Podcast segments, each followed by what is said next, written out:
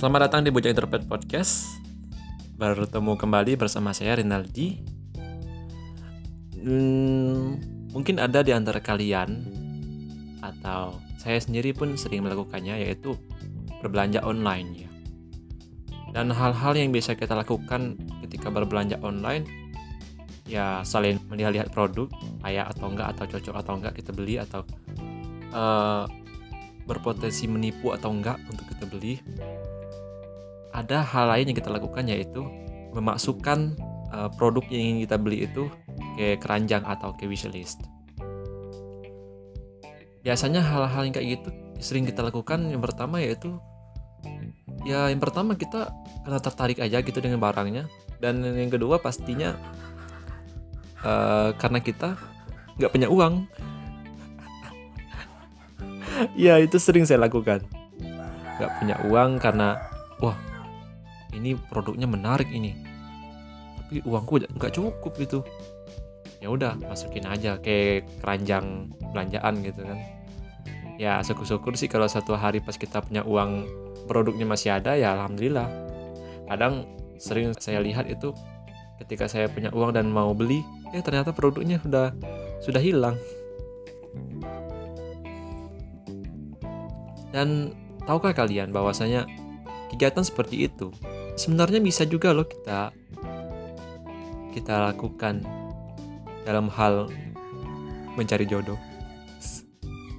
Bukan berarti saya mau secara eksplisit menyamakan antara wah berarti nyari jodoh itu sama kayak kita belanja ya? Enggak. Maksudnya eh, sebagai analogi saja bahwasanya ada beberapa orang eh, kawan-kawan saya yang sekarang jomblo ya.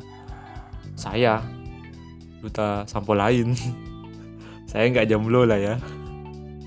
Saya ini setia dengan kesendirian saya sendiri. Ya kegiatan memasukkan calon jodoh kita. Calon jodoh ke dalam wishlist atau daftar-daftar harapan adalah kegiatan yang sering dilakukan oleh orang-orang yang yang yang sedang berusaha untuk untuk memantaskan diri. Sumpah itu bisa kamu lakukan. Tapi ingat ya, syarat-syaratnya pasti ada nanti. Saya akan jelaskan. Ada momen ketika kita ketika kawan-kawan kita sudah pada menikah gitu, apalagi umur kalian yang mungkin sekarang berumur 20-an ke atas ya. Ya, seperti saya 25, hampir bentar lagi 25 nih. Uh, kita sering atau mereka sering melakukan kegiatan yang me melihat itu. Menerawang saya apa maksudnya? Memperhatikan itu memperhatikan lingkungan atau sekeliling mereka atau kawan-kawan mereka. Terus memasukkan kategori-kategori daripada kawan-kawan mereka itu sebagai nantinya bakalan jadi jodoh mereka ya. Maksudnya gini ya uh, kawan misalnya kawan cewek kalau cowok cowok kan punya kawan cewek kalau cewek punya kawan cowok gitu gitulah dan mereka memasukkan uh, beberapa daftar orang tersebut yang nantinya berpotensi bakalan mereka nikahi. Tapi yang jelas kegiatan seperti itu difaktori dan dipersyaratkan oleh beberapa hal ya.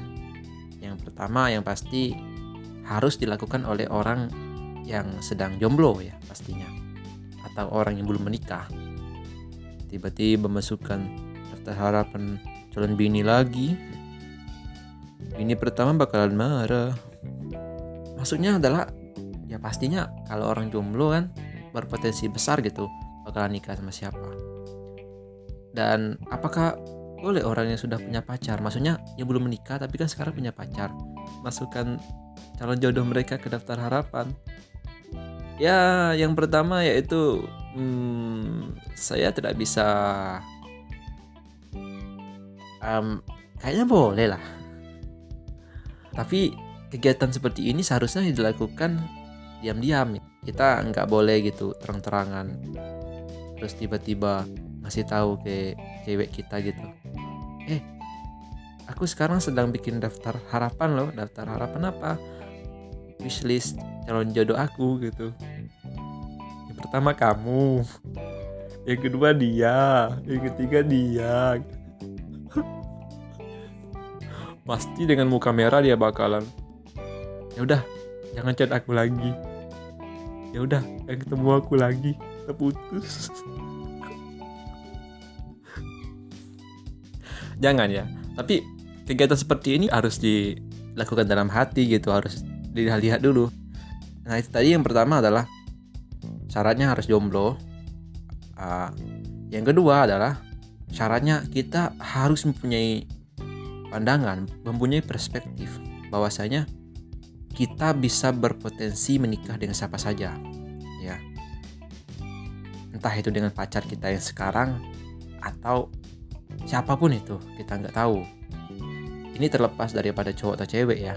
Maksudnya itu bukan berarti karena saya cowok terus saya ngomongin cewek nggak. Ini uh, cewek dan cowok semuanya berpotensi melakukan tindakan seperti ini ya terus yang ketiga syarat melakukan kegiatan seperti itu ialah itu tadi yang saya sudah jelaskan sebenarnya yaitu harus dilakukan dengan diam-diam ya. Kalau mau dicatat terus ditempel di dinding kamar gimana? Ya boleh asal jangan ada yang lihat atau ya kembali ke yang persyaratan pertama tadi nggak boleh ada pacar gitu. Karena kalau orang punya pacar sih kegiatan seperti ini berpengaruh buruk bagi hubungan mereka kelak. Uh, karena terus terang kegiatan uh, memasukkan kawan-kawan kita, kawan-kawan dekat kita, itu kawan-kawan siapa pun itu yang berpotensi ingin kita jadikan jodoh kita, itu sering kita lakukan gitu secara diam-diam. Itu makanya kita pun harus melakukannya diam-diam. Gitu ini ngomongin apa sih podcast ini? Aduh udah jelas. Uh, jadi itu tadi uh, beberapa persyaratan yang harus kita miliki untuk melakukan kegiatan memasukkan calon jodoh kita ke wishlist atau ke daftar harapan gitu.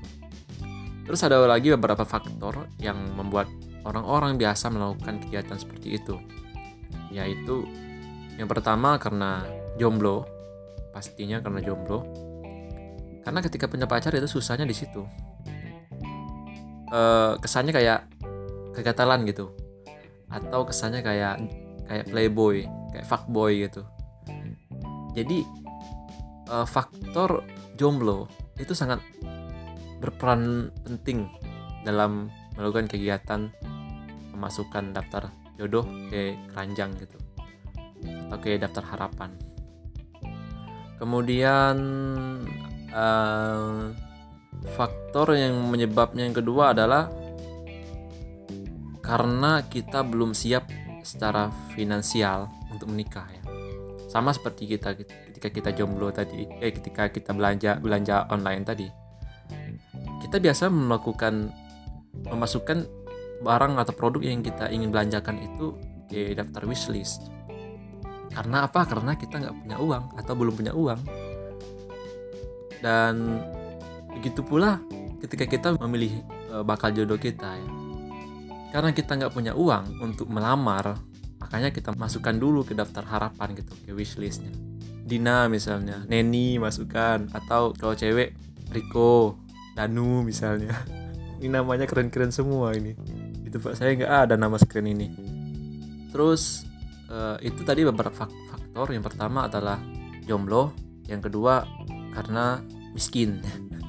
Nggak karena secara finansial kita belum siap untuk menikah. Terus yang ketiga bisa jadi ini faktor yang ketiga adalah karena kita memang totally belum siap secara mental untuk untuk hidup bersama ya dengan pasangan. Ya mungkin suatu saat ya. Makanya kita masukkan dulu beberapa daftar jodoh kita untuk kita nikahi di lain hari. Gitu-gitu deh pokoknya. Kemudian apa efek samping daripada melakukan kegiatan memasukkan calon jodoh ke wishlist ini? Ya sama sih seperti ya ketika kita belanja online tadi. Ya karena kita nggak punya uang terus kita masukkan dulu ke wishlist ya suatu saat kalau ketika kita ingin kita udah punya uang nih udah siap gitu. Terus kita ceritanya mau membeli produk tersebut. Eh tiba-tiba produknya nggak ada lagi di wishlist. Sudah dibeli orang. Nah begitu pula dengan dalam hal seperti ini. Ketika kita memasukkan calon jodoh kita misalnya si neni atau cowok kan ke neni gitu. Atau cewek lah cewek misalnya ke danu. Eh tiba-tiba danunya udah ngelamar orang lain gitu. Atau eh neninya tiba-tiba sudah dilamar orang lain. Jadi siap-siap untuk menelan kekecewaan yang yang amat pedih makanya sarannya uh, ketika kita melakukan kegiatan memasukkan calon jodoh ke keranjang harapan atau ke daftar harapan kita harus secara mental harus siap menerima segala konsekuensi yang kita dapatkan di kemudian hari. Ya salah satu konsekuensinya adalah jodoh yang kita daftarkan itu ternyata sudah didaftar orang lain. Ya begitulah kira-kira. Ya sekian dulu jangan introvert podcast kali ini. Ngomong apa dari tadi? Dah. Terima kasih sudah mendengarkan. Sampai jumpa. thank you